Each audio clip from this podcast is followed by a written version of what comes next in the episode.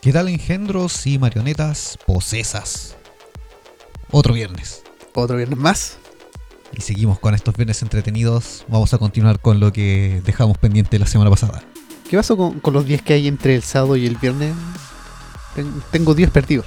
No lo sé, a mí me absorbe el trabajo durante la semana y los días que tengo libre me pierdo. Sí. Se me va la noción del tiempo y no, eh, me desoriento en cuanto a lo que es horario, día. Es horrible. Los días y las horas ya no, no, no, no importan ahora. Desde la pandemia ya Claro. como que se perdió el valor de las horas, minutos, días. Yo creo que está pasando lo mismo con, con el dinero, así y ahora todo es plástico. y básicamente tienes que pedir Sí. todo delivery que te llegue a la casa porque no se puede salir en muchos lugares. Todo es transferencia ahora. Todo transferencia. Bueno, yo creo que va a ser igual después como en, en la película esta de, de- de que ellos pagaban con tiempo. Ah, sí. Se me el nombre. No tengo fue. casi el de- Pero Mm. va a ser algo similar. Si nos van a poner como un chip con plata virtual Sí. y un, un lector, o sea, un relojito, una pantalla tipo LED. Pero existe algo similar. Que te instalan un chip que está vinculado a tu cuenta bancaria. Ah, claro, y tú al pasarlo, Como el PIN Pass. claro, al Pero acercarlo, lo al- en la mano. al, acercarlo al- Sí. a la maquinita de cobro, te, te hace. No, pero decía el otro que, que tiene como el contador de tiempo, Sí, te hace ahí lo mismo, pero con lo que tiene en tu cuenta bancaria. claro. O sea, algo parecido. El problema es que mucha gente va a morir por depresión al ver la cuenta bancaria todos los días, siempre en cero. Claro, cada vez que levantes el brazo y se te acerque, te vas a acercar la cara, se te va a activar el lector y va a decir, oh, no tengo plata. No puedo creerlo, dos lucas. Ese es el 10% de mi AFP, ok. bueno, vamos a retomar el tema de la semana pasada, pero antes tenemos que mandar los saludos correspondientes. Sí, Antes que lo olvidemos una vez más, ajá. eh, vamos a enviarle saludos a un querido amigo, a Jacob, que quedó fascinado con el capítulo de los vikingos. Sí, un nuevo habitante. Hemos creado otro engendro. Saludos. Él está siguiendo los, los capítulos. De hecho, me dice que ya le daba miedo escucharnos porque no por los temas, sino porque escuchaba un capítulo y automáticamente quería seguir con el otro y no podía parar. El último y me duermo. claro, es la típica. El último me duermo, pero no, lamentablemente. Eso es lo bueno de, de este podcast que ha resultado mejor de lo que esperábamos Sí, y ha creado cierta adicción en quien lo escucha. sí, no, eso es lo bueno que estamos creciendo de a poco. Cada vez somos más habitantes en el Vortex. Después vamos, se va a agrandar el vortex o nos va a mandar quizá a, a qué época Ajá. ya nos va a pescar a todos juntos y vamos a aparecer, Sí. insisto, antes de la creación del universo, todos flotando en el espacio. El capítulo de hoy día está auspiciado gracias al ciclo nasal. Para muchos que no saben, eh, el ciclo nasal eh, es algo que tiene el cuerpo humano, de que uno no respira por los dos orificios, respira por uno y después cambia al otro, pero siempre tenía uno tapado. Y justo se me ocurrió a mi cuerpo que se me destapara el que yo tengo tapado de nacimiento. Así que estoy respirando mal. Muchas gracias. Bueno, que Auspiciadores.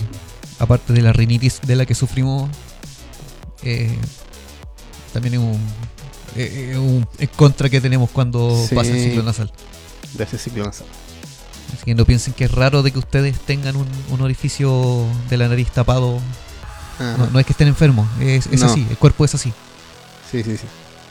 También llegamos a ustedes, nunca lo hemos mencionado, pero llegamos a ustedes gracias a una plataforma llamada Anchor.fm Sí. o Anchor.fm, en la que nos permite distribuir este podcast a través de las distintas plataformas de podcast. Sí, de hecho tenemos que grabar esa promoción aparte. Sí, para poder monetizar Sí. y tener un poquito de recompensa a nuestro esfuerzo. Con esa recompensa vamos a hacer poleras, camisetas playeras, rameras. no, remeras. ¿Son para remar? Tal vez. No, que yo quería comprar lo otro. Ah, ok. Pero ya, bueno, sí. Sí, también. Prior- prioridades, prioridades. Sí, prioridades. Eh, ¿Qué más se nos queda en el tintero? Aparte de los. A ver, ¿quién más? Bueno, saluda a- a- de nuestros seguidores de Instagram eh, a la Nati X Hunter, que Ajá, siempre le da me gusta. también, también. Nos entrega sus corazoncitos a las publicaciones Sí. y la historia. Eh, varios más. La, la, la Elita Puyanco también. Sí, Ya también. la saludamos anteriormente, pero Sí. se mantiene fiel a cada capítulo. Ajá. Ya The Freak Show, The Freak Show. The Freak Saludos Show. a todos, Freak Show. ella, ellas y ellos fieles Sí. auditores. Eh, yo tengo el último saludo antes de empezar el tema. Es eh, de México, Alondra, que también nos ha estado escuchando y compartiendo, que le gustan mucho los temas de estos misteriosos y conspiraciones. Que son los temas más atractivos. Sí, Los de día sábado son los temas más atractivos. también ha dicho que le ha gustado los podcasts. Excelente. Sí, gracias a México. Un abrazo a la audiencia que está empezando a, cre- a crecer poco a poco en, en las tierras mexicanas. Sí, Así como también nosotros seguimos podcasts mexicanos, sí. se agradece que el público mexicano también esté empezando a... Lamentablemente el salto fue como muy lejos, no pasamos por los países intermedios. No importa. Bueno, en el camino va a quedar algún rastro. Claro. Ya de a poquito vamos a llegar a Argentina, Perú. Ese es el problema con los vortex, que son agujeros de gusano y Sí. aparecen en un lado. Bueno, cuando aparezcamos en Estados Unidos, tal vez se abra el, el otro extremo del agujero gusano por acá por Claro. Argentina. Y ya. Sería. Retomemos entonces. Claro, ya estaríamos listos con nuestros Estaríamos saludos, con los saludos. con las publicidades varias. Nos vemos la próxima semana, amigos. Muchas gracias. Hasta chao. Hasta chao. no. Vamos a, a retomar el capítulo anterior. En el capítulo anterior. Señor Sechu, ¿qué teníamos en el capítulo anterior? En el capítulo anterior estábamos hablando de la primera mitad de la década de los 90. Y quedamos cortos. y quedamos cortos, ba- bastante cortos. Esperamos que esta vez no sea tan así. Deberíamos avanzar más rápido como la tecnología avanzó durante la segunda mitad de esa década. Mencionamos en la semana pasada, en el capítulo anterior, que era más popular el tema de los cassettes en cuanto a la música, Sí. de que MTV transmitía netamente música y tenía un, un espacio un poco más reducido a lo que eran programas Claro. misceláneos, o bueno, que eran básicamente relacionados a la música y ciertas caricaturas para adultos que después nosotros como adolescentes las empezamos a, a tomar en cuenta. Era la rebeldía de la época. Sí. Eh, hablamos también de que existía un espacio para la música dentro de la televisión abierta, eh, de que también la radiodifusión se encargaba de implantar nuevas modas musicales. Mm, sí. En cuanto a lo que era tecnología, los primeros computadores que empezaron a masificarse en Chile, 486 y los Pentium Sí. 1. Eh, y que también dentro, cerca de ya de la primera mitad de los 90, empezó a expandirse el tema de los tarreos y empezaron a salir las consolas de videojuegos. Sí, Y sí. algo que se me quedó en el tintero en esa ocasión y que lo recuerdo hoy día, era el tema de los arcades. O, ir Las al- maquinitas, las o- o lo que también se conocía acá en Chile como los flipper. Los flippers. Vamos, los flipper. Ahora no, ahora vamos a las máquinas. Sí. En esa época estaban estas máquinas arcades que tú comprabas una ficha. Ni siquiera eh, metías una moneda Mm. como actualmente. Ahora te piden una moneda acá en Chile de 100 pesos. O hasta dos monedas de 100 pesos dependiendo del juego. Sí. Y juegas hasta que pierdes. Eh, en ese tiempo era similar. Era lo mismo básicamente, pero Ah. era con fichas. Estaban a 50 pesos las fichas. Depende de la época. Depende de la época, claro. Porque ya casi llegando a la segunda, o sea, pasando la, la mitad de la década de los 90, eh, habían fichas que ya costaban 100 pesos. Sí, sí, Eh, dependía también de, de la novedad del juego. sí. Que llegaban en unas máquinas más grandes con sonido subwoofer, eh, casi 5.1, que en esa época no era 5.1, era 2.1, pero era sonido envolvente. Sí. la pantalla gigante. Y era como la máquina atracción del, del local. Ajá. Entonces, esa generalmente o valía más cara la ficha, porque era una ficha distinta, o necesitabas dos fichas de las que tenía el local en ese momento. Ah, sí. Me recuerdo que pasaba muchas horas jugando Tekken o Soul Calibur, en dos locales distintos. El Alien yo jugaba ahí. Alien vs Depredador. Sí, me encanta. Sí, también. El también jugué Alien- Depredador. Alien vs Depredador. En cuanto a lo que era televisión, también comentábamos que había espacios dedicados a, a cada sector del público, ya sea infantil, juvenil, lo que eran las series, la existencia de los videoclubs. Ajá, sí. Pero llegando ahora a la, a la mitad de los 90, ya entrando en la segunda mitad de los 90, se empezó a popularizar el tema de los DVD. Sí. Porque comentamos en el capítulo anterior de que eh, los computadores poseían disqueteras, que eran de 4 pulgadas. Sí, sí. No me acuerdo de cuántos megabytes eran. Oh, Pero poco, 120 y algo. creo que eran de 128, así que no era un poco. 128. Bueno, aquí nos hace falta un amigo que es Oscar, que él es informático. Él Me recuerda acuerdo- todo eso. oh, esa información la estaba viendo cuando estábamos hablando de la tecnología, del avance de las comu- comunicaciones. Sí, Me acuerdo que estuve viendo eso. sí, sí. De hecho, claro, después estos disquetes se reemplazaron por eh, CD, discos compactos, eh, que como dijimos tenían una capacidad de 700 megabytes, hasta que equivalían aproximadamente a 60 minutos de música, de audio. Sí, o de video. Y bueno, el primer formato que existía de video era el VCD. O sea, Video Compact Disc. O Video CD. Después de esto, en la segunda mitad ya apareció y se popularizó eh, el tema de los DVD, Digital Video Disc. sí. Y también el tema de, de los grabadores de, de disco. Sí. Entonces eso también popularizó el tema de la piratería, entre comillas. Ah, Y los videoclubs que existían tuvieron que reinventarse, empezaron a dejar de lado un poco lo que eran los cassettes de VHS y empezaron a traer los temas de los, de los DVD. sí. O sea, paulatinamente fue desapareciendo el cassette de VHS. Claro, ahí empezaron a llegar ya la- las películas, pero versión extendida, comentarios de editor. Correcto. Eh, comentarios ahí- de los mismos, eh, más que de editores, de los, de los guionistas con el director. Ajá. Y también venían sus extras. Que eran en ocasiones escena escenas los eliminadas. eh, las versiones extendidas generalmente incluían estas estas escenas eliminadas. Sí. A veces era a tal punto que ciertas escenas ya no podían agregarlas por la extensión ya de la película y aún así te las incluían como en el extra. Sí. Para la música también fue bastante relevante ese avance. Cuando salieron los CDs de música en lugar de los cassettes. Claro, ahí ya empezó a. Bueno, como dijimos, estaba el tema de los eh, personal stereo o Walkman. Bueno, que Walkman era el modelo de la marca Sony. Sí. Era exclusivo. O sea, todos le llaman Walkman al personal stereo en general que porta esta casetera portátil. Pero Walkman era el tema del el modelo de Sony exclusivo. Claro, después pasó a ser el Discman. Que era también era Walkman, versión disco Sí. eh, de Sony. Pero la versión fruna era Discman. y que originalmente era solamente CD audio. O sea, te reproducía Sí. CDA. Sí, sí. Eh, posteriormente se le empezó a agregar los lectores de MP3. Eh, aparecieron otros con el lector de VCD que traían el conector para el audífono y aparte te traían un conector para Ah, video. sí. Y venían con el adaptador en la cajita y todo. Sí, Y después aparecieron también los DVD portátiles, sí. que estos ya eran como lo que se conoce ahora las 3DS. Claro, una, Una Nintendo DS, un poquito más grande que eso. es como un mini netbook, como los netbooks, claro, de ese tamaño como más un menos. netbook pero más pequeño Ajá. y tenía básicamente en la zona del teclado la entrada para meter el disco, la bandeja del disco, Sí. con eh, uno que otro botón del menú.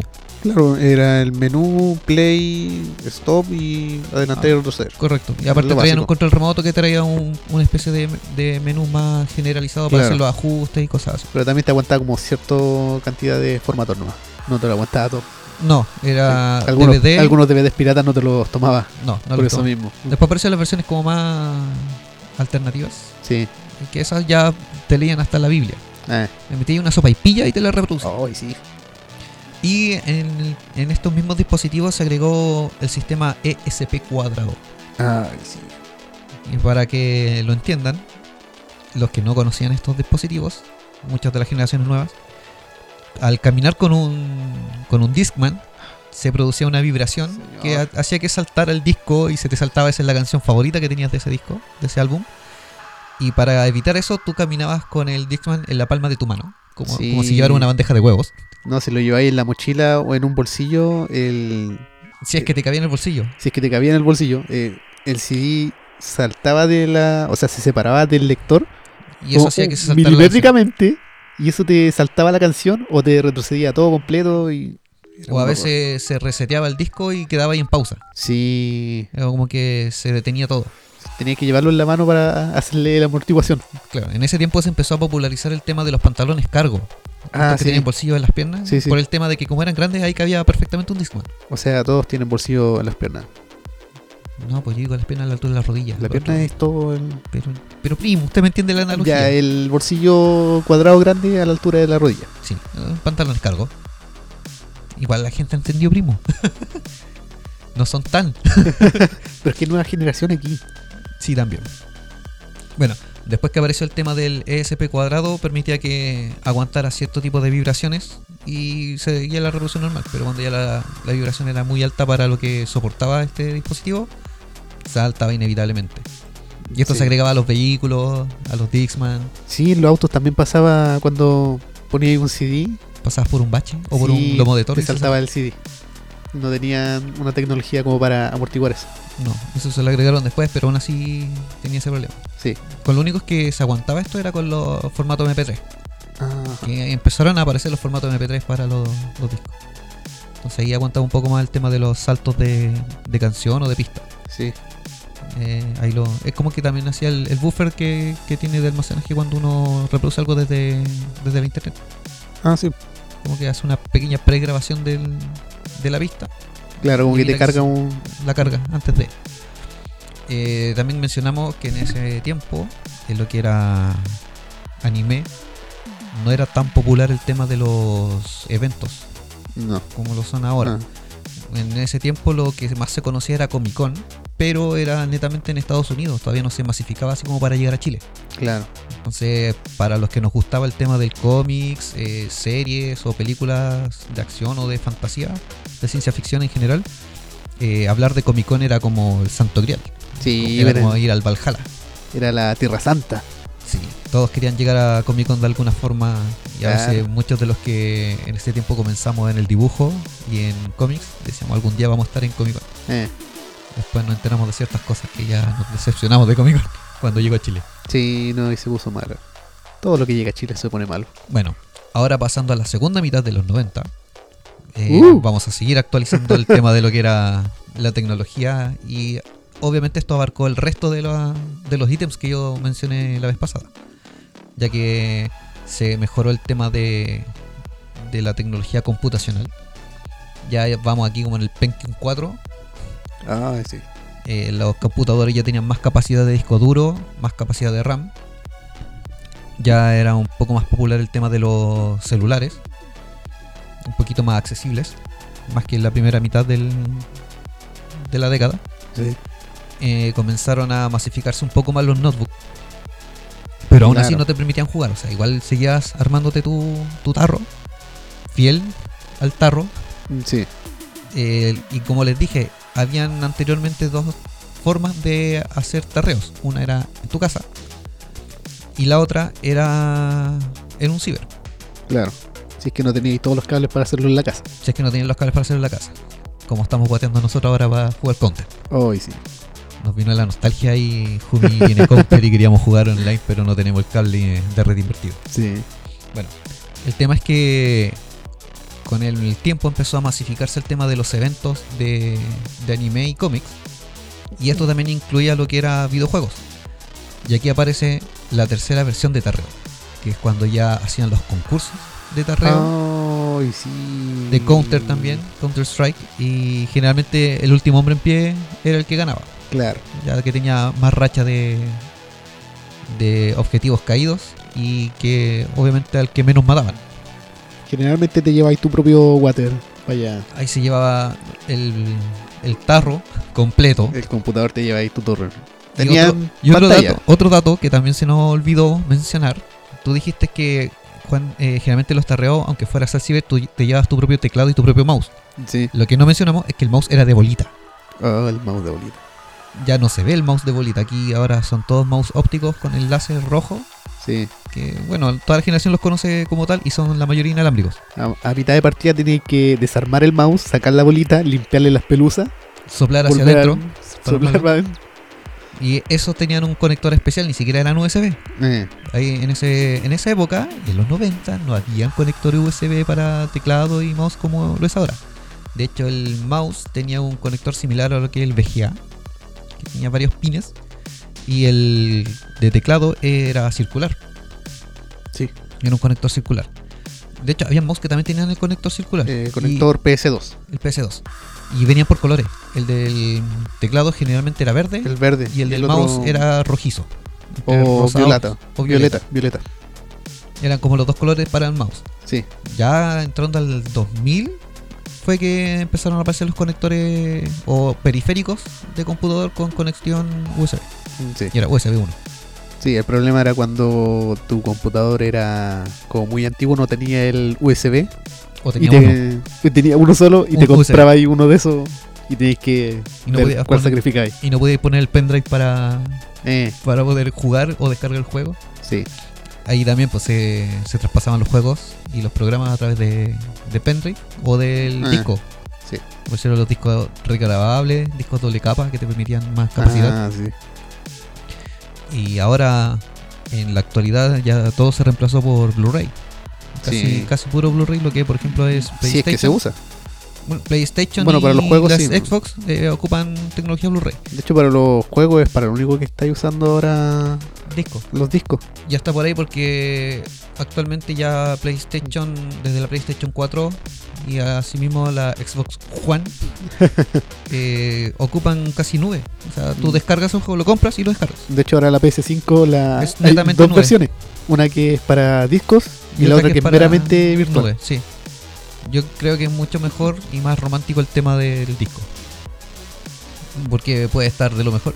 Es que si quieres volver a la nostalgia de los 90 en la actualidad, compra juegos virtuales, descárgalo y espera que llegue el 99% y te diga error en la descarga. e intenta el proceso nuevamente. Sí. Eso pasaba en los 90 muchas veces cuando estaba descargando y la internet era mucho más inestable que ahora. Esas descargas que te decían Quedan una cuatro- semana, Quedan 4 días y 12 horas. quedan cuatro días y 13 años. Oh, es verdad, la- los, los errores de Windows. Sí. O cuando descargabas o tratabas de grabar un- en un CD, un archivo que era obviamente inferior a la capacidad del CD, Eh, y te decía que no, no cabía. eh, Eh, típicos errores de Windows. No saben calcular tiempo y espacio. exacto. En el tema de, lo, bueno, como estábamos mencionando, eh, esto de los eventos masivos de cómics y videojuegos, Ante- antiguamente no se llamaban eventos, eran los ciclos. los ciclos. Los ciclos de anime, los ciclos de cómic. Es que el, el tema de los ciclos de anime empezaron a incluir lo que era lo, La proyección de. es que el ciclo de anime era básicamente eso, una proyección de películas o capítulos de series cortas, no como Sí, las de sí. ahora que tienen 300.000 capítulos. En ese tiempo eran series cortas donde los malvados realmente eran malvados, querían destruir el mundo, Sí. no eran guapos. No, eh, te daban la impresión de que eran malos y no te encariñabas con el No. malvado. no te encariñabas casi con ningún personaje. Eh, Era muy poco. sí, sí, Ahora hacen personajes más adorables. sí. Bueno, los ciclos de anime eran eso, eh, proyección de, de animes, ya sea película o serie, en pantalla gigante, lo cual se hacía o en discotecas. Yo Ajá. recuerdo que en su tiempo acá en Quintero llegó una agrupación que se llamaba Ilion. No sé si ahora será más conocida o más popular. Y ellos se dedicaban a subtitular animes eh, que venían original en japonés, sin subtítulos, ni doblaje. Y ellos hacían el, el subtítulo Ah, hacían la traducción y todo lo demás de los guiones y subtitulaban las películas. Y ellos repartían películas, bueno, las vendían sí. en VHS. y ellos yo los conocí acá, hacían ciclo en el colegio. Después se hizo como pequeña la sala donde proyectaban las películas, que era la sala de audiovisuales. Y después consiguieron eh, que les facilitaran la discoteca Palladium. Ah, Entonces ya. ahí íbamos todos los domingos, desde las 7 de la tarde hasta como las 12 de la noche. Sí. o 10, 11 de la noche, dependía de, de la, de la cantidad de, de proyecciones que tuviéramos. Eh, estábamos ahí en, en el segundo piso de la discoteca Palladium, sentados en los sillones viendo las, eh, las películas perdón, en sonido envolvente, Sí. subwoofer, terrible surround, En las primeras versiones del Fanviña también hacían ciclos de cine y de cine oriental. cuando terminaba el Fanviña así como en la tarde, Es que a la el- última hora tiraban las películas. los primeros fanviña tenían la posibilidad de quedarte hasta el otro día. Sí, Cerraban la Quinta Vergara sí, muchos llevan carpa para eso. Claro, y te- que podías quedar toda la noche en la proyección, que ellos proyectaban películas bizarras Sí, y gore clase B. Me, me quedé para una de, de Gore clase B. Y eh, ahí empezó también el tema de los cosplays que te decía yo. Cuando ya empezó a masificarse el tema de los ciclos de anime, Eh, ya se agregaban los concursos para en los que te regalaban películas o pósters o chapitas sí, y empezaron a aparecer los primeros cosplayers. No es como los conocen ahora de que ellos hacen sus cosplay, venden sus fotos y tienen sus productos para la Sí. venta y aparte que los invitan a eventos. No estamos diciendo que sea malo ni que estamos en contra de eso. Claro, estamos claro. diciendo que es distinto el cómo partió. O sea, aquí están conociendo el origen al cómo es ahora. Porque ahora básicamente si te gusta el anime, tú puedes empezar como cosplayer. Eh, subes tus fotos a las redes sociales para Sí. hacerte conocido, empiezas a tener seguidores y luego empiezas a vender tus productos. Sí, Antes no, los cosplayers partieron por el tema de los concursos. Como querían todos ganarse alguna serie o algún recuerdo de su serie favorita o de su videojuego favorito, comenzaban con el tema de los trabajos de los cosplay y obviamente se ponía mucho esfuerzo tal como se ahora. Con la diferencia que antes era un poco más inaccesible el tema de, los de los materiales. Estaba más Claro. el, el traje. No es como ahora que tú te metes, por ejemplo, a AliExpress o a alguna tienda virtual extranjera para comprar ciertos materiales o a lo mejor te venden parte del traje o las Sí. pelucas. Antes no tenías que No, antes tenías que- tener un familiar que supiera coser o un conocido que supiera coser y comprarle los materiales. O aprendías tú a, Claro. hacerte la ropa. Sí, Y después ya empezar a, a caracterizarte con el personaje y dejarte llevar y ya meterte en el Sí. personaje. O sea, el tema del cosplay, si tú no encarnabas bien al personaje, eran puntos en contra dentro del concurso. sí, De hecho, yo creo que, eh, bueno, muchos de los cosplayers actuales, al menos los más antiguos, eh, partieron así, en estos concursos, Ah. eh, ya jóvenes, adolescentes. Y con el tiempo empezaron a agarrarle el gusto al tema del cosplay y lo empezaron a perfeccionar hasta lo que son los cosplays de la actualidad. Claro, antiguamente era lo, el cosplay del personaje y no una versión de ese cosplay. Claro. Como ahora son muchos los, los cosplays más sexualizados o de menos ropa Lo que vende. o la caracterización de cierto personaje pero de otra forma, o sea, el gender bender que es el cambio de sexo Claro. o no sé, la, la versión sexualizada de un Pokémon. Claro. No, antiguamente era Claro. Eh, a veces, por ejemplo, habían parejas que competían en, en estos concursos de cosplay. Que en ese tiempo, como era famoso Ranma, Ah, sí. el pololo iba de Ranma hombre y la polola de Ranma mujer. Sí. Y hacían sus transformaciones en el escenario eh, con, Sí. con las máquinas de humo. Era bastante divertido. Eh, y bueno, ahí empezó como el, el tema ya de los. Ya empezó a llamarse evento. Sí. Ya no eran ciclos. O sea, siempre fue un evento, pero eh, tenía como este nombre específico. Que era, eran ciclos de anime. Que después se les fue agregando el tema de los videojuegos. Sí. se le fue agregando las exposiciones de cómics, empezaron a invitar dibujantes, eh, gente que también trabajaba en el tema de creación de videojuegos Claro. o comentaristas. Ese le dio el espacio a, a las tiendas para que vendieran sus productos. Poco a poco, claro. Sí. De hecho, acá en la quinta región la más conocida en su momento fue Otaku no Shoten. Uy, sí. Esa fue como la- una de las primeras tiendas, por lo menos que yo conocí, Sí, sí, me acuerdo de haberla conocido. de, de mercancía de anime. Ellos Mm, se principalmente partieron con lo que eran mangas y anime y de a poco fueron agregando lo que eran los pósters, chapitas, eh, después ya la ropa. Recuerdo Mm. que ellos tenían las poleras de Shohoku, trajeron la Ay, chaqueta de Trunks, quise una.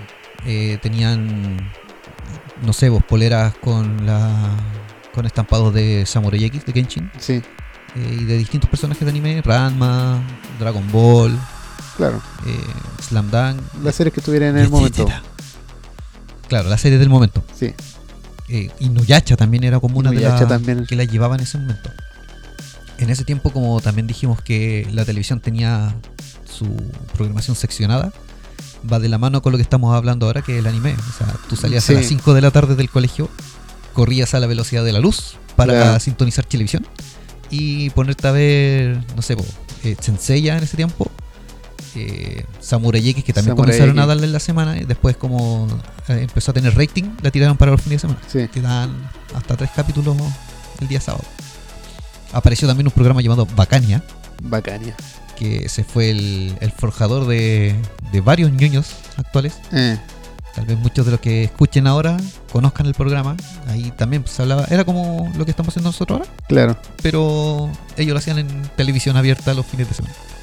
Sí. Ellos estaban desde las 3 hasta como las 7 de la tarde y ellos hablan de anime, videojuegos, tecnología, música, ¿En ese no salía el, el Salfate?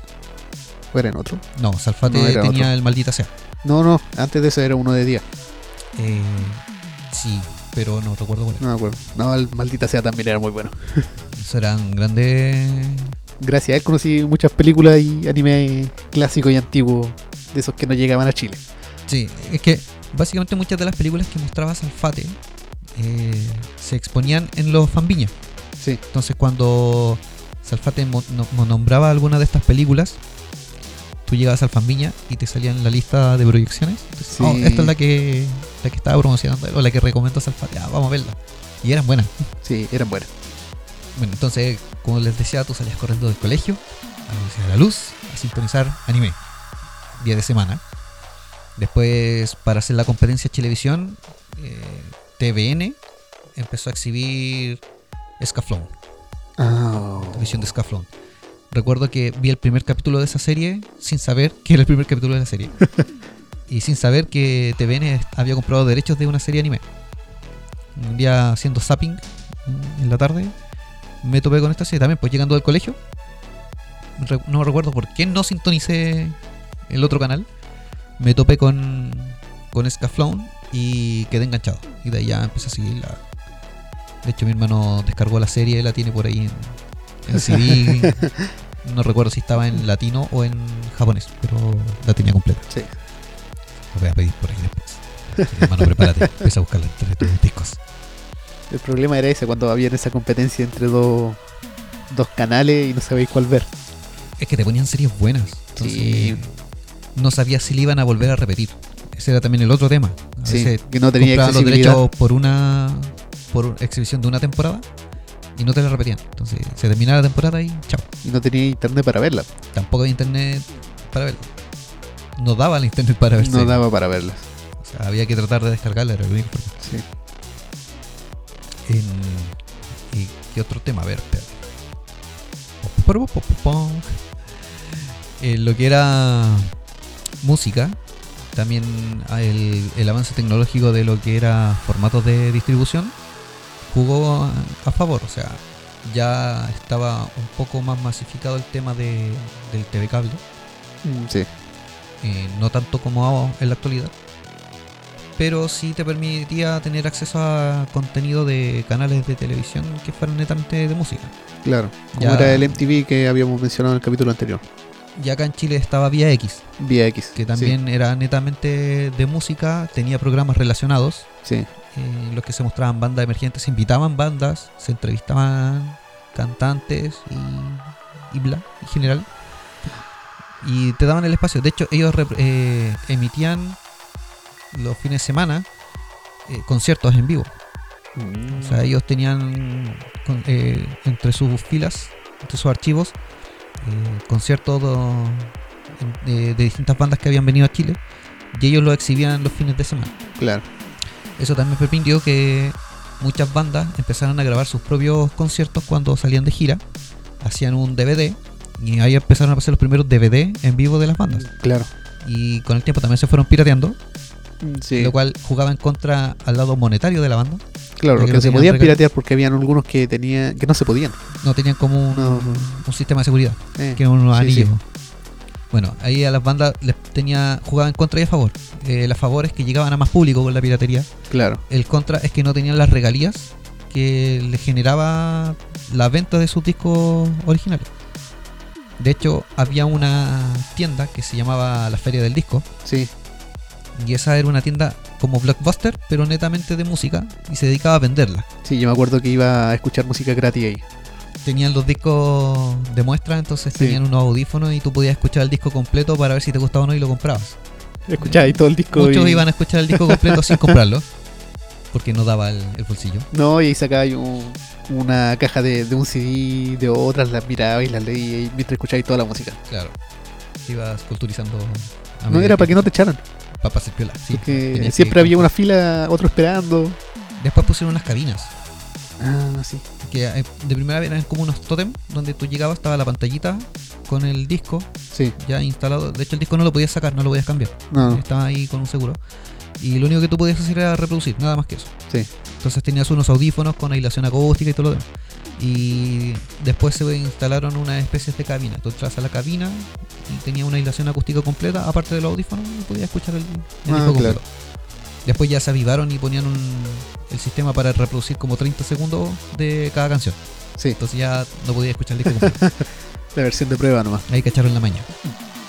Bueno. Feria del Disco después empezó a, crecer y a agregar otros ítems. Eh, como en un principio era solamente música, luego empezaron a agregar lo que era libros Sí. y creo que videojuegos. Empezaron a, Sí, también uno que otros videojuegos lo agregaban.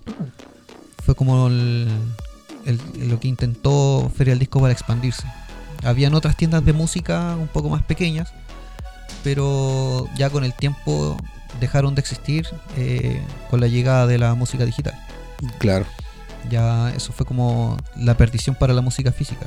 En la actualidad ya es súper difícil encontrar música física, eh, pero la puedes encontrar eh, directamente a veces con las bandas o Sí. con el artista en cuestión.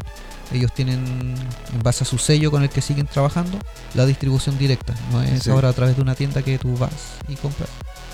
Eh, pero sí puedes encontrar en ocasiones en algunos supermercados. Hay como convenios con Sí. estos sellos o con ciertas tiendas de música virtuales que te tienen los discos físicos eh, y está volviendo ahora lo que es el vinilo y los cassettes. Sí.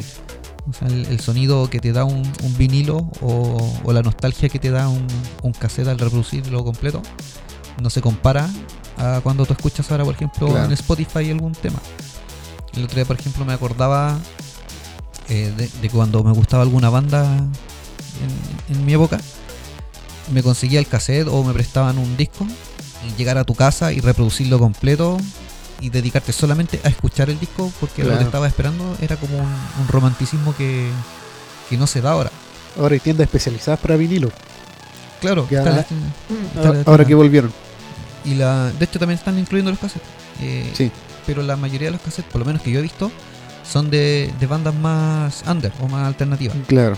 O sea, bandas más metaleras, por ejemplo, he visto dentro de los artistas que, que escucho yo, el estilo de música que escucho, hay algunas bandas que son de black metal o de dark ambient que Sí. tienen su, su línea solamente de cassette.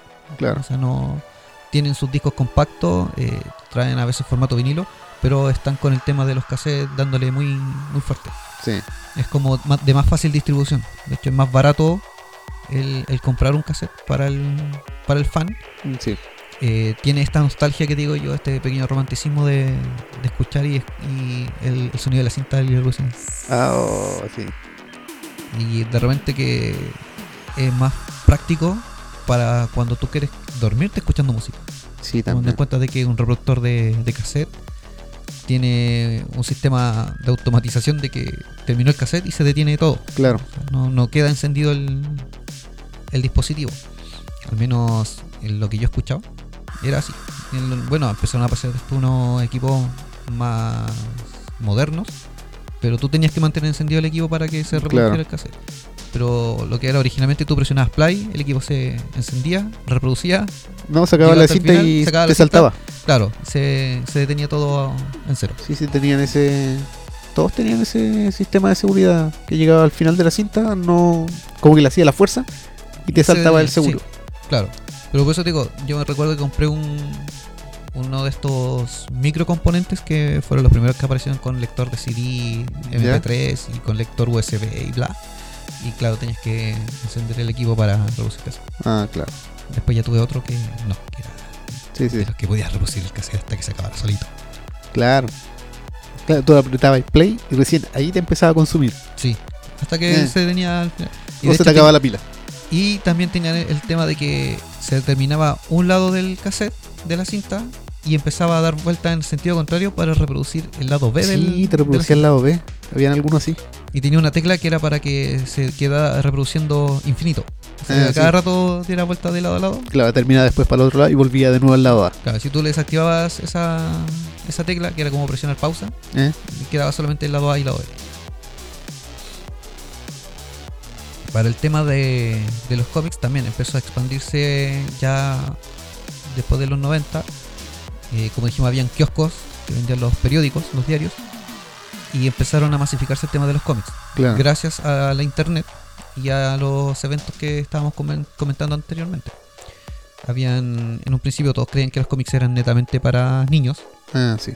eh, de hecho, hubieron un montón de polémicas de respecto a ciertas series animadas o ciertos cómics que tenían contenido para adultos, pero los papás, por desconocimiento, se los compraban a sus hijos cuando notaban el contenido de que podía tener alguna escena en- para la época, entre comillas, explícita, eh, generan como una demanda, es que no, ¿cómo pueden vender estas cosas en los kioscos? Y cuando empezaban a ver la, la envoltura, decía para mayores de 18. Claro, tenía su advertencia. El problema es que la gente no lo leía.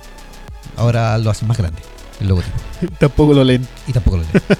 es como ponerle los sellos de advertencia a la comida. Claro. No lo leen y lo consumen igual. No. Después, si se enferman, le echan la culpa a la empresa que fabrica este alimento. Bueno, ahí como empezó a masificarse el tema de los cómics, también empezaron a aparecer tiendas especializadas en cómics. Claro. Eh, de hecho, como mencionamos en el programa Bacania hace un rato, eh, uno de los auspiciadores que ellos tenían era la Mega Crazy All Comics, conocida como La Comiquería, Ajá. y que tenía una sucursal acá en Viña del Mar. Sí, sí. De hecho, todavía existe. La comiquería. Sí, Yo todavía voy a comprar ahí los cómics y los mangas. Sí, eh, de hecho, ya puedes hasta encargar los, los mangas si ellos no los tienen. Tú encargas el cómic o el manga que necesitas y Sí. lo traen. Y ahora también en la actualidad ya está Basinga Comics y Sí. varias más que el mismo sistema. Tienen un gran catálogo de, de títulos de cómics de las distintas casas editoriales. Claro. Y también, si hay algún cómics que no lo tengan ahí, lo puedes pedir y ellos hacen gesto para traerlo. Sí, de hecho la pandemia me tiene con crisis porque estoy leyendo un cómic de un dibujante francés ¿Ya? que me encanta el estilo que tiene, Barducci, y no puedo ir a comprar los siguientes números. Estoy metido con ese y no puedo comprar lo, lo que sigue. Y no hay delivery. No hay delivery. Em, bueno, eh, básicamente lo que avanzó la tecnología en, en la segunda mitad de los 90 trajo consigo mayor difusión de todo, ya sea películas, cómics, música. Claro. Lo que fue el crecimiento de los malls y las tiendas departamentales también hizo que aparecieran más, tien- em, perdón, más salas de cine Claro. pero ya eran netamente dos cadenas de cine y no como las anteriores que habíamos mencionado en el capítulo anterior, que eran salas independientes. claro. Y esto también masificó el tema de que se podían ver estrenos. Ahora los estrenos llegaban más rápido. Sí. Cambió el formato, el los sistemas de sonido de las salas de cine cambiaron. Eh, primero, si bien eran entre comillas envolventes, Sí. apareció después el 5.1, Ah, sí. que antes tenían sonido estéreo solamente, Dolby Surround. Dolby Surround. aparecieron los subbajos y después ya apareció el tema del 5.1. Sí. Empezaron a llegar algunas salas 3D. Pero Claro, ya sí, ahora ya- más. Más, más moderno ya. Sí. Con otros sistemas. eh, el tema de la reproducción de las películas ya dejó de ser la cinta. Sí. Eh, empezaron a tener sistemas digitales de, de reproducción. Ya Lo no, me- no me recuerdo cuál es la primera película que vi en el cine. Yo tampoco, pero sí, sí sé que cuando fui al cine cuando chico, vi la, la Dama y el Vagabundo, acá en Quintero. Sí. y El joven manos de tijera. Fueron dos de las películas que fui a ver a- al cine en su momento. Las otras no recuerdo.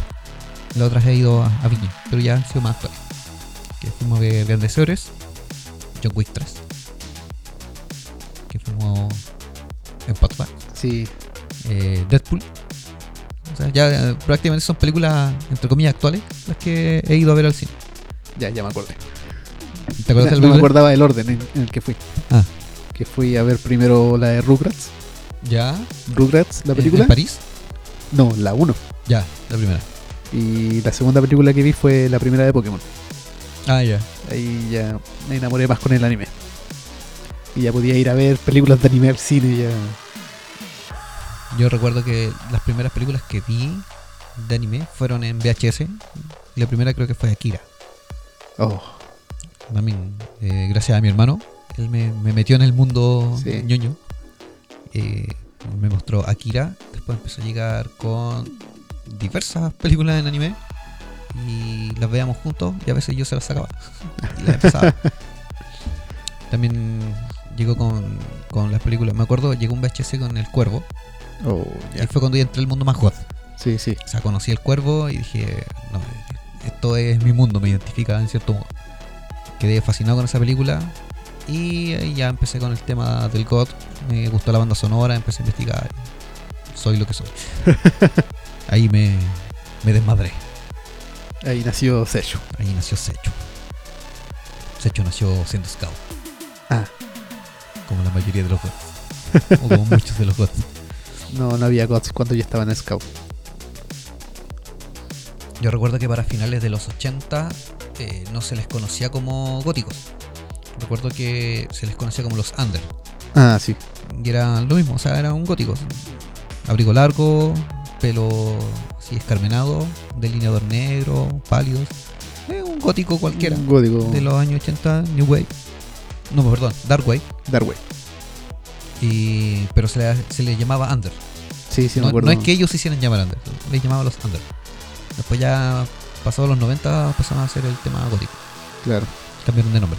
Siguieron siendo lo mismo, pero cambiaron de nombre. Lo atractivo también de esa época era que cuando empezó a aparecer el tema, bueno, finales de los 90 empezó a aparecer el tema de las tribus urbanas.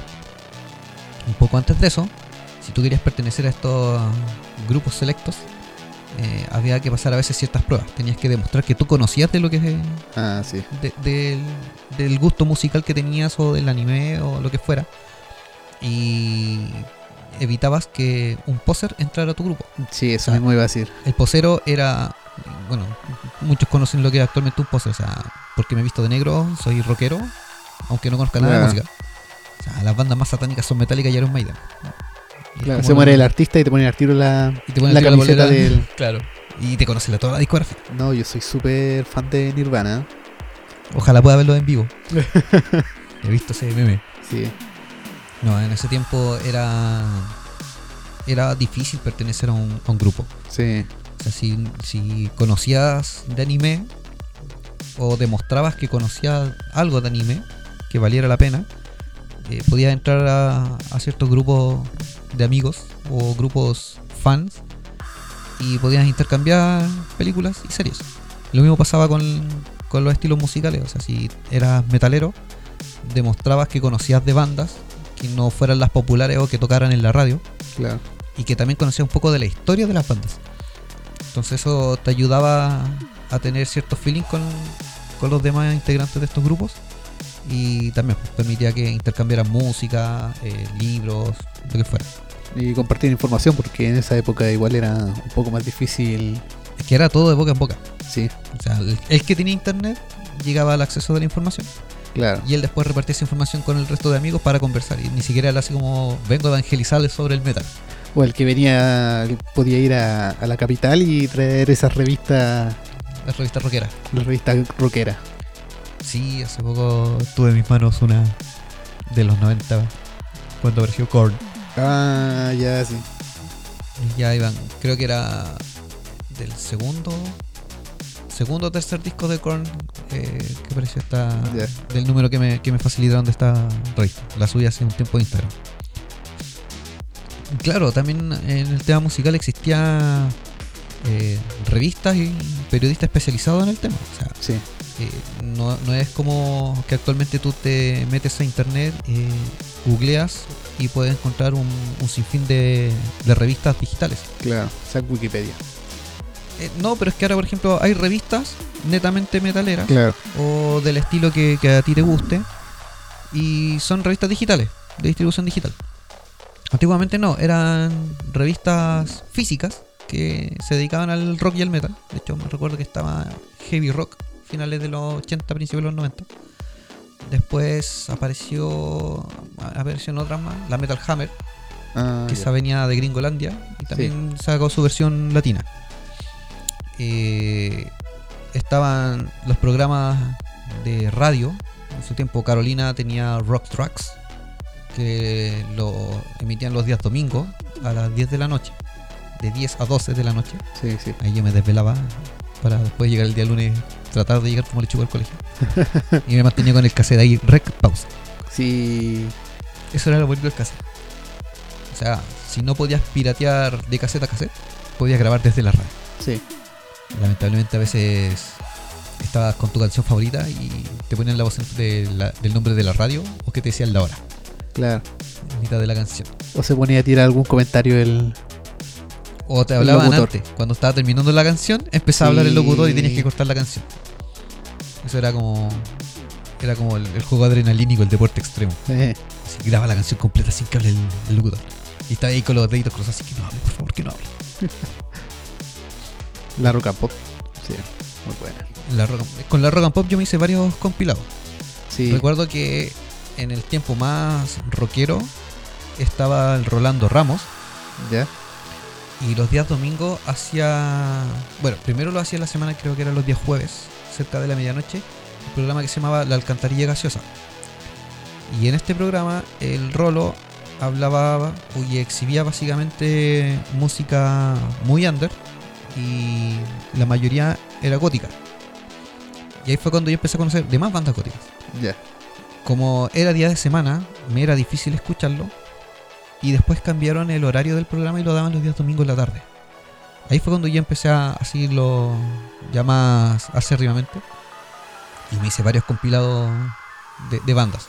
Entonces cuando yo empe- empecé a tener conocidos góticos y me preguntaban, ¿conoces tal banda? Yo, mi respuesta siempre es la misma para cuando me preguntan de me- Mira, ¿sabes qué? No sé si lo he escuchado, porque he escuchado demasiadas Claro. demasiadas cosas, pero tengo compilados. Entonces, a lo mejor conozco la canción. conozco una canción, pero no sé quién es la banda. un par de canciones de la banda, pero no conozco el nombre de la banda. o- Correcto. De hecho, eso es lo que pasaba. De repente te decían el nombre de la banda. Yo no anotaba los nombres de las bandas ni de los temas, como generalmente eran en inglés o en alemán. Claro. Era difícil anotar algo que no sabías cómo se escribía. y recuerdo que esos compilados se los pasaba a este amigo. Y después me dijo, loco, ¿sabes qué? En verdad conocí buena música. Tengo todos los discos de esas bandas que tú tienes en, en tu cassette. Y él empezó a pasarme los discos para que yo los conociera. Ah, Así que eso fue lo, lo bonito de los 90 eh, en cuanto a lo que eran los avances tecnológicos. Después ya empezó a crecer el tema de, de los celulares, como estábamos diciendo. Ya era un poco más accesible tener un celular. Yo recuerdo que mi primer celular fue de, de una extinta empresa llamada Bellsouth, que después se, fusionó, sí. se fusionó con CTC y apareció móvil. Sí, sí. También tuve el Belso, uno de tapita. Es que era Bellsouth era como la, la más económica en ese tiempo Claro. y la más rentable de las empresas de celular. Sí, sí. Es como WOM de ahora. Sí, algo así. algo así. Eh, así que ahí también po, el, el tema de los celulares y las redes sociales era como dijimos que era Fotolog y Messenger de Hotmail. Llegaba un punto en que cuando querías entablar conversación con, con alguien que conociste en, en alguna sala de chat o por estas entre comillas redes sociales y no podías conectarte todo el tiempo a internet porque habían cibercafé y tenías que pagar por ello Ah, sí. te daban la opción de, oye, ¿y tienes celular? Sí, ya, y se compartían el número, ya empezaban mensajes de texto, ahí apareció Claro. también el lenguaje chat porque te cobraban por palabra. Sí. Después ya era una cierta cantidad de palabras que podías meter en un mensaje para que no te las cobraran. Claro, porque si te pasáis de eso, se mandaban dos mensajes. A veces el segundo mensaje iba como con dos letras nomás. Claro, entonces eran como de 50 pesos por cada mensaje en ese tiempo, Sí. pero eso te consumía el saldo. O sea, tú, Sí, tú le metías lucas al teléfono así con mil pesos y era como que tú eres millonario con el teléfono. Sí. pero con mensaje y mensaje se te iba muriendo rápido el saldo. Así que claro, apareció el mensaje chat, o sea, perdón, el, el sistema chat que era básicamente abreviaturas de palabras o cambiaba ciertas letras de las palabras para Sí. hacerlas más cortas. Y eso te permitía ocupar menos letras para más contenido. Claro, antes era prepago. Tú tenías que ir al kiosco y te comprabas estas tarjetas. Claro, era una tarjeta que traía un- una, una especie de raspe Claro. que traía un código. Era tenía un número, un número de cierta cantidad de. Habían desde de- 500 pesos hasta 5000. hasta 5000. Entonces tú comprabas una de estas tarjetas prepago, raspabas la parte del código del Sí. número de serie, eh, man- mandabas un mensaje de texto Claro. al 103. en- Al 103. Bueno, todas las compañías del 103 Sigue mandaban siendo mensajes de texto y te empezaban a llegar mensajes. Y esos mensajes eran gratis porque netamente eran con la compañía. Sí. Entonces en una te decían, ya, ingresa el número de la tarjeta. Claro, Claro. Lo eh. ingresabas y decía, ya, su saldo actual es bla. Sí. Y eso te permitía comunicarte con, con amigos. Sí. Ahora ya con el tema de las redes sociales actuales es un poco más fácil tener acceso a gente. O sea, en Facebook alguien te manda una solicitud de amistad, si te llama la atención o no, aceptas o no la solicitud y ya después entablan conversación. De hecho, hubo una época en donde salió el chat, pero gratis, que era como una promoción que te daban, Claro, y te daban cierta cantidad de días, que era el, el de prueba, el trial. Y podías interactuar con otras personas, eran como 7 días. Me parece. Después ya tenías las bolsas de prepago. Claro. O sea, tenía, comprabas tu tarjeta prepago eh, y comprabas una bolsa. Que Sí. por ejemplo te comprabas, no sé, pues, una tarjeta de 2 mil pesos y una bolsa te salía mil. Sí, Pero esa bolsa te daba más minutos de lo que te daban los 2.000 pesos de la tarjeta. claro. Te daba una cierta cantidad de mensajes gratuitos. Y después de eso ya te empezaba a consumir el saldo que te quedaba. Claro. Y las bolsas te podían durar 7 días, muchas. Y teníais, en algunas teníais esa opción de que podíais traspasarlo al siguiente saldo. Eran sumatorios. Eran acumulables. Sí, no como ahora con los datos que si no consumiste los datos de No, un mes. ahora, por ejemplo, hay una de las compañías que tiene ese sistema. ¿Ah, sí? Sí, ¿Puedes ir acumulando gigas? Acumulas gigas. Oh, qué bien. Los gigas que no usas quedan para el mes siguiente. ¿Cómo es la tecnología estos días? Es que está volviendo todo a lo que era antes. Sí, ya volvieron los vinilos, los cassettes, ahora vuelve lo acumulatorio. Vuelve lo acumulatorio de, de los gigas. Sí, ¿Qué más se nos está quedando en el tintero respecto a los muchas cines? cosas, demasiadas Bueno, cosas. mencionamos lo que eran las películas, mencionamos las series, eh, mencionamos, bueno, con el tema de las series y, y retomando lo que eran los videoclubs, cuando se reinventaron al tema de los DVDs, empezaron a aparecer más videoclubs. Sí, Y ahí es cuando apareció una compañía o una empresa que se llamaba Anime Kingdom. la Anime Kingdom. Y ellos netamente se dedicaban a descargar anime o películas orientales en subtituladas y muchas Claro. en latino y te las vendían Pero Y- con su introducción al principio de todas las películas. con la introducción de Anime Era Kingdom bueno. como corresponde y cuando empezaba la película en cuestión salía un subtítulo si pagaste por esto te vieron la cara Claro, pero era un precio que estabas dispuesto a pagar porque en ese momento salía como mil pesos o mil quinientos pesos claro. un DVD que era la distribuidora. Y era. Bueno, era accesible porque en comparación Claro. a un arriendo de DVD, el arriendo te salía aproximadamente 1500 pesos. Sí, Versus comprar la película que te salía a 1500 pesos también, que eran. Entre comillas, pirata. sí. Y preferías comprar la versión, aunque te dijeran que eso estaba gratis en internet. Pero si no tenías el acceso a internet, eh, pucha, 1500 pesos versus pagar mensualmente altas cantidades de cuota de internet, Sí. que en ese tiempo era, era más caro y que era inestable, preferías tener el, el disco. De hecho, todas las que me compré cuando iba a las ferias a comprarme, todas las películas de artes marciales antiguas y de anime, eh, tenían la introducción de Anime Kingdom. Era como la distribuidora principal de ese estilo. Sí, y ellos creo que tenían así como su fuerte en el norte. Claro. que me parece que las películas la- las meten a través de Perú y Ar- y Arica y después las distribuían hacia, hacia el país en general. Creo que era algo así, según lo que eh, había visto en las mismas carátulas. Ah, sí. Era como es el, el sistema que tenían. Entonces, a pesar de que tuvieras que estabas comprando una película que pudiera ser pirata, preferías pagarla ya que no tenías a veces el acceso Claro. a una colección de internet. Y eso también te permitía piratearla. Esas sí eran pirateables. Sí, sí, Esas eso. no tenían el Es sistema que de eran piratas ya. Ya era pirateada, entonces... Pero muchas eran bonitas porque venían quemadas con la imagen del, de la película o de la serie. O a veces venían con el autoadhesivo. O sea, la, Claro, como que imprimían en un papel adhesivo la, la cara del disco sí. original. Y eso tú lo- se lo pegaban al, Oh, y cuántas veces tuve problema con ese autoadhesivo.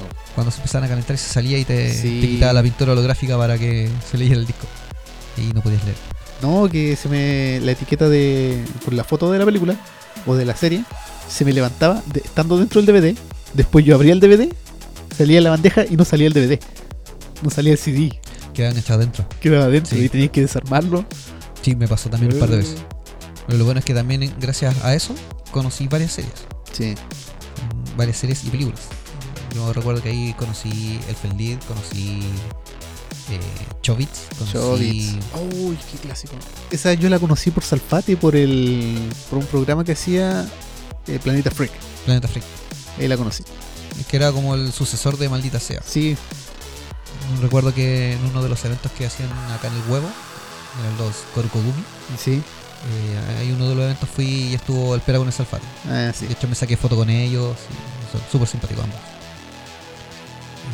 Muchas otras series las conocí gracias a la radio, en la FM Hit. Eso es lo que La iba a comentar. Eso, es lo que iba a comentar también, que ya llegando al 2000 aparecieron, bueno, como ya habían programas especializados en televisión referente a anime, y ya se estaba masificando mucho, ya apareció el tema de las tribus urbanas, aparecieron los otaku Claro. y los Pokémon, que los Pokémon eran como otakus, pero que escuchaban reggaetón y cosas varias. No, pero los Pokémon aparecieron después. Que en los 2000, Sí. por eso, así como del 2000 en adelante aparecieron los Pokémon. No, y que eh, se le decía así porque eran tan raros como los Pokémon. Sí, Por Más eso, era por eso. como, como que veían anime, se vestían medio rockeros, pero escuchaban reggaetón. Es que se vestían como los chares. Sí, De ahí salieron. aparecieron con los chares. Sí, porque Pero- estaban los chares, los claro. eroguros, eh, los Visual Sí. los Elegant Gothic Sí, sí, sí. Y un sinfín. Y ahí empezaron a aparecer todas las tribus urbanas. De hecho, ahí es como se separaron los espectros de, de colores. Por un lado los chares y por el otro los eroguro. Los eroguros. Los de negro versus los coloridos. Claro. Y entre medio iban los otaku. No, Es que ahí iban los Visual Kei. Ah, el visual kei. Que prácticamente eran como todo otaku. Sí, Todos veían sí. anime, pero tenían sus sus ciertos gustos en cuanto Claro. a series. Y bueno, ahí es cuando apareció en la FM Hit, una de las radioestaciones de acá de Chile. Eh, existía Resident Hit, que también. eh, Lo daban a las 10 de la noche. no, más tarde. no, lo daban más temprano. Más temprano. Sí, sí, lo daban los domingos. Lo daban los domingos como a las 6 de la tarde. Era como a las 6 o 7 de la tarde. No, lo daban más días, sí, yo me acuerdo. Yo me acuerdo Después que me quedaba empezaron, es dormido que con eso. después los empezaron a dar más días. Ah, sí. Porque tuvieron tanta tanto rating Ah, que después le, daban- le horario. los daban de 9 a 11. En la semana, Porque después daban la Disco Inferno. los días viernes. Sí, me acuerdo. Lo daban los días viernes y Resident Hit creo que después la cambiaron para los sábados. Sí, Porque en un principio eran los días domingo de 6 a 8. claro. Eran dos horas. Y los mismos integrantes de Resident Hit eran básicamente algunos de los integrantes del programa Bacania. Cuando se acabó Sí. Bacania en televisión, acabó la temporada y después no, no se volvió a renovar.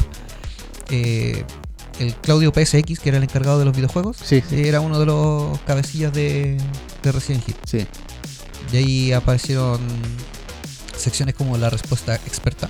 Claro. Uno enviaba una pregunta random y ellos te respondían a su manera y te daban una, una versión de, Claro. de los hechos de lo, de lo que tú estabas preguntando.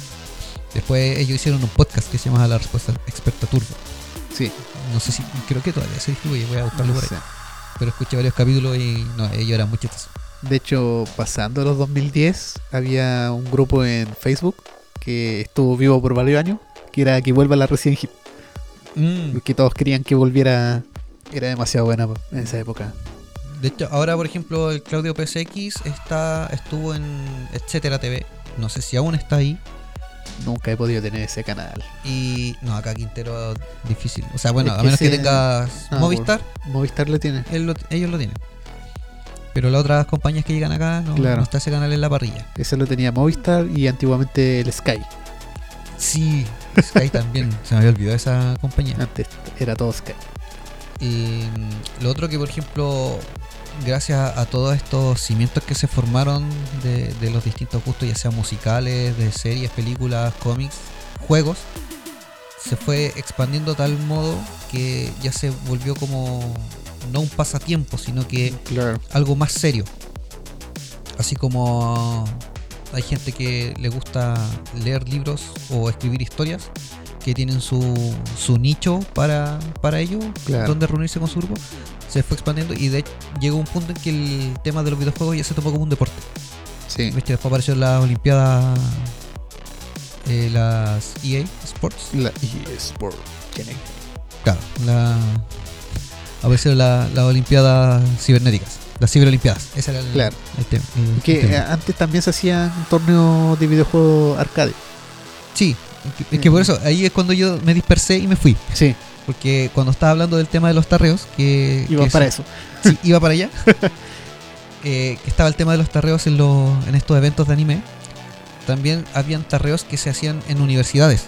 Sí, Y eran netamente para eso. claro, claro. O sea, eran solamente eventos de tarreo, no, no involucraban nada más. Ahí uno de mis amigos tuvo una experiencia muy graciosa que me gustaría que la contara él en una próxima oportunidad. que es Sí. muy chistosa. Eh, que tiene que ver con la música que estaba escuchando en el momento cuando La he escuchado por lo menos unas cuatro veces. pero me sigue gustando la historia. Es, es que cuando la cuenta él es más chistoso. No cuando la cuento yo. Bueno, el tema es que estas universidades empezaron a hacer los torneos de tarreo. Y en Estados Unidos ya estaba el tema de las Olimpiadas de tarreo. O sea, Sí. ellos no le llamaban tarreo, ya eran ciberolimpiadas. Y eran competencias de, de juegos online, ya sea de pelea. Y como también Claro. decías tú, los arcades. Que eso ya no eran netamente online, sino que eran ya plataformas de videojuegos. Sí. La, por ejemplo, hay en internet, en YouTube, hay varios videos que pueden encontrar de, de competencias de Street Fighter, Mortal Kombat. Claro. eh, por ejemplo, los que conocen de Cumbia, conocen a La Noche. Ajá. El vocalista Leo Rey, eh, como dato curioso que nosotros no conocíamos en su momento, él es campeón nacional de Mortal Kombat. Sí. Y creo que hasta el día de hoy mantiene su, no estoy seguro. Pero yo sé que en su momento sí, él era campeón y de hecho, eh, como estamos con el tema de la pandemia y no hay eventos masivos para los músicos, él ahora en su canal de YouTube eh, habla netamente de, Claro. de Mortal Kombat. O sea, él muestra sus gameplays, ha tenido desafíos con otros jugadores. Sí, muchos en Facebook lo, lo desafían. Claro, entonces como que él va al lugar y Claro. le dice, ya, ¿qué vamos a jugar? Tiene su nickname que es Kung Leo. Googleo. Así que él también, pues, eh, como que todo se tuvo que reinventar con el tema de la pandemia. Sí. Y eso es lo que también te vuelve a la nostalgia. O sea, muchos de los que. Por eso que somos los millennials. O sea, nosotros vivimos el tema de cambio generacional por el tema de que tuvimos un cambio de milenio, Sí. un cambio de siglo, un cambio de década. Por favor entiendan que los millennials no son los niños. Los tres en uno. Millennial en termina el 96. Sí. Y después de eso, nosotros pasamos de no tener internet a un mundo con internet. Claro. Pasamos de tener teléfonos de red fija a ya usar teléfonos móviles. De cuando tenías que ir a las cabinas telefónicas a llamar. A los centros de llamado que Los tú pagabas por los minutos que ocupabas. Claro, y ahí tú arrendabas ahí una caseta donde estaba tu teléfono y podías llamar. Claro, la persona encargada era como un operador de teléfono. Claro, que era la que te conectaba con la, la tú le dabas línea. el número de teléfono en el que te irías a conectar y te decía ya, cabina 2. Y tú te acercabas a la cabina, levantabas el auricular y hablabas. Claro, y después pagabais lo que, Lo que la- había los minutos que hablaste. Claro, era como pagabas lo justo. Claro. Después de eso, nosotros pasamos también de, de como dije, ah, del mundo sin computador a computador. Claro. O sea, de la máquina a escribir al computador. Pasamos del cassette al CD. Sí. O sea, pa- en, en la década de los 90 fue un cambio súper importante que marcó esta generación. Por eso es que nos llaman los millennials. Sí. O sea, vivimos, en de- cambiamos de siglo. Toda la tecnología del siglo pasado quedó obsoleta en una década. Sí, increíble. Y eh, Yo me acuerdo haber hecho tarea en disquete. Haber tenido que comprar disquete en, en la tienda para llevar un documento. o sea, porque yo el jugué documento- en Atari. Oh, los Atari. Cuando tenían Atari en tu casa. Sí, Con esos discos de 6 pulgadas. sí, sí. que suenan en los que podías poner también un, un juego en un cassette. Sí, Y el cassette se reproducía de manera más lenta, entonces tenía más capacidad de, de archivo. Eh, después de eso, ya de los Atari, después pasé a los arcades, los arcades. después ya a Nintendo, después Super Nintendo, después GameCube, Claro. después conocí PlayStation 1, la PlayStation 2, Uy, la one. ahora tengo la PlayStation 3, que cagó. ¿Ah, sí? Si no, no se me conecta la Wi-Fi. Ah, pero. Te lee los los CD. Sí, los lee. Sí, Pero, ese es el problema ahora con las Pero consolas para, que para encenderla, internet. que- no, lo que pasa es que para encenderla, tú presionabas el botón de PlayStation del control. Sí. No hace nada. O sea, Ah, presionas el botón y ya. como que prende la lucecita del control, pero Ya. no enciende el equipo. Hasta que lo conectas por USB. O sea, tenéis que ocupar el control cableado. Claro. Y estuve revisando y creo que es una falla típica de la tarjeta de inalámbrica. Ah, Así que tengo que ver soluciones para eso. Necesito recuperar Sí. esa Play- PlayStation. yo quiero recuperar la, la Xbox. La Xbox, la 360. La 360 quiero volver a desbloquearla, Sí. a flasharla. Porque De tengo demasiados juegos pirata que no puedo jugar ahora por culpa de un juego original. No, ahora por ejemplo, el- el- lo que se vive actualmente, Eso era la bueno con la PlayStation 1. que te leía todo. Sí, No necesitaba le metías una sobrepilla y te la leía igual. Sí. Ibas a la feria a comprar los juegos piratas, los metías y te los leía. Le ponías juegos originales y te los leía. Por ejemplo, ahora lo que lo que de repente me sorprende o, o- sí, como que me sorprende es que la mayoría de los que ahora somos adultos o que entre comillas deberíamos ser adultos cuando llegamos a ciertos lugares alguien te habla de un videojuego y tú piensas que tú solamente eres como adicto a los videojuegos. O sea, ahora cualquiera se puede llamar gamer porque Sí. tiene acceso a juegos a través de, de celular. De hecho, un gamer es uno que juega en cualquier plataforma. Claro, un gamer es un jugador. la traducción. Claro, pero antes un gamer era el que era seco en un videojue- en ciertos videojuegos. Claro. Y es que Eh, tenía el conocimiento. Claro, y dedicaba horas y coleccionaba videojuegos y eso era un Claro, gamer. te iba ahí aprendiendo los patrones, la- las combinaciones de botones. Claro, ahora gamer no, es cualquier usuario de plataformas de videojuegos. Claro, Independiente si coleccionas los juegos o no. sí, Eh, pero por ejemplo, si eras fanático o partiste con Counter Strike y te gustan los juegos en primera persona, los shooters, claro.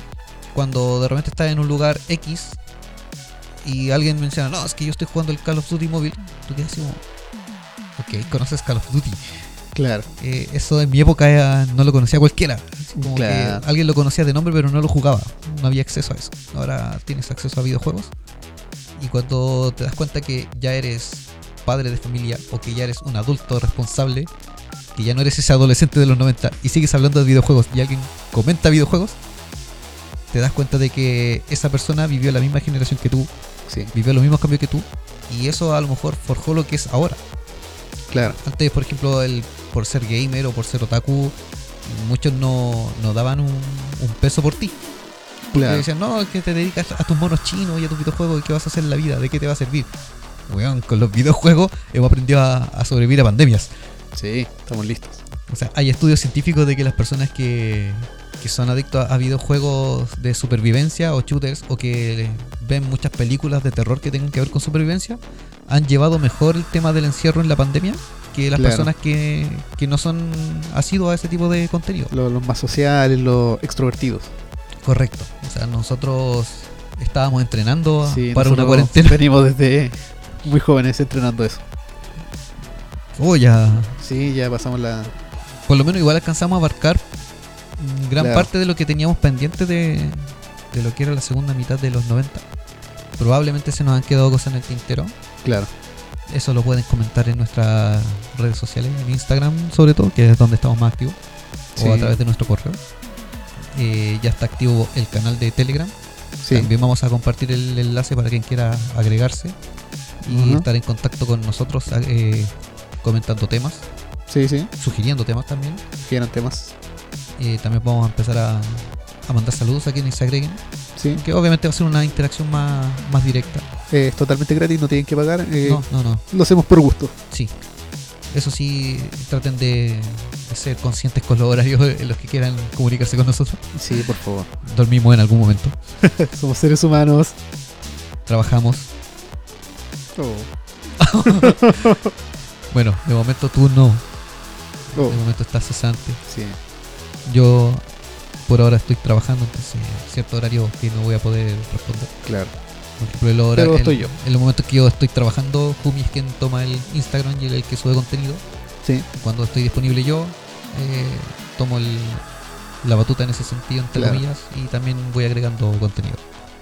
Así que engendros, marionetas posesas, niños y niñas, sí. querubines y querubinas, Niños de aquellas épocas.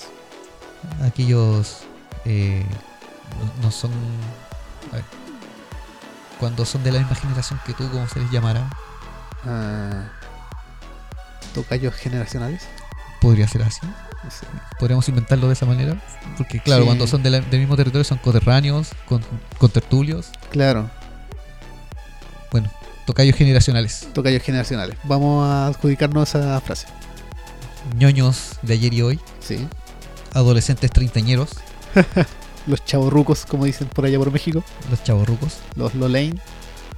oh esa weá es ochentera total así. los lolos de ahora Los Lolo. o como les llaman también adultos jóvenes Adultos jóvenes. pero no somos adultos. O sea, físicamente sí, pero mentalmente no. Estamos. No, mentalmente nos quedamos por allá. Es que fue la época bonita. Sí, no sé, yo me quedé pegado por allá por los 90. Ah, varios andamos por ahí. Estoy, estoy. Si no, no estaríamos haciendo esta weá de podcast. Claro, si me pillan por ahí, me avisan. Me traen. Ok, ya Ya el empezamos. Vortex empezó a manifestar su, su incomodidad. Así que yo, yo creo que el Vortex quiere que terminemos el capítulo de hoy. Sí, no sé si se escuchó en el, la grabación. Parece que no se escuchó. Luego se cayeron unas bolsas que han estado todo el día ahí en el mismo lugar y ahora El cayeron. Vortex es tan poderoso. De hecho, en delante no quise decirlo, pero se me movió el pedestal del micrófono. Sí, me fijé. Y De tuve hecho, que eso, acomodármelo. eso sonó. Se escuchó cuando estaba acomodando el pedestal. Y se me, se me fue hacia la cara. Que a lo mejor el Vortex está impaciente por el, el capítulo de mañana. Sí. Sí, Eso- yo también lo está. Es sorpresa para mí, así que esta vez no puedo adelantar nada porque ni siquiera yo sé de qué vamos a hablar. Te va a gustar el tema. Es lo único que sé y lo que lo único que me has repetido que me gusta el tema. Sí. Por eso estoy tan impaciente. Sí. Sí, bueno, engendros, los dejamos. Será hasta Sí. mañana. Hasta mañana, día sábado, tenemos un capítulo especial. Muy interesante. Como todos los sábados. Como todos los sábados. Así que descansen, disfruten y manténganse en su casa. Sí. Cuídense. Seguros. Lávense las manos. Lávense las patas y el poto. y a la 8 a la cama. Y a las 8 a la cama. Bueno, engendros, será hasta chao. Hasta chao.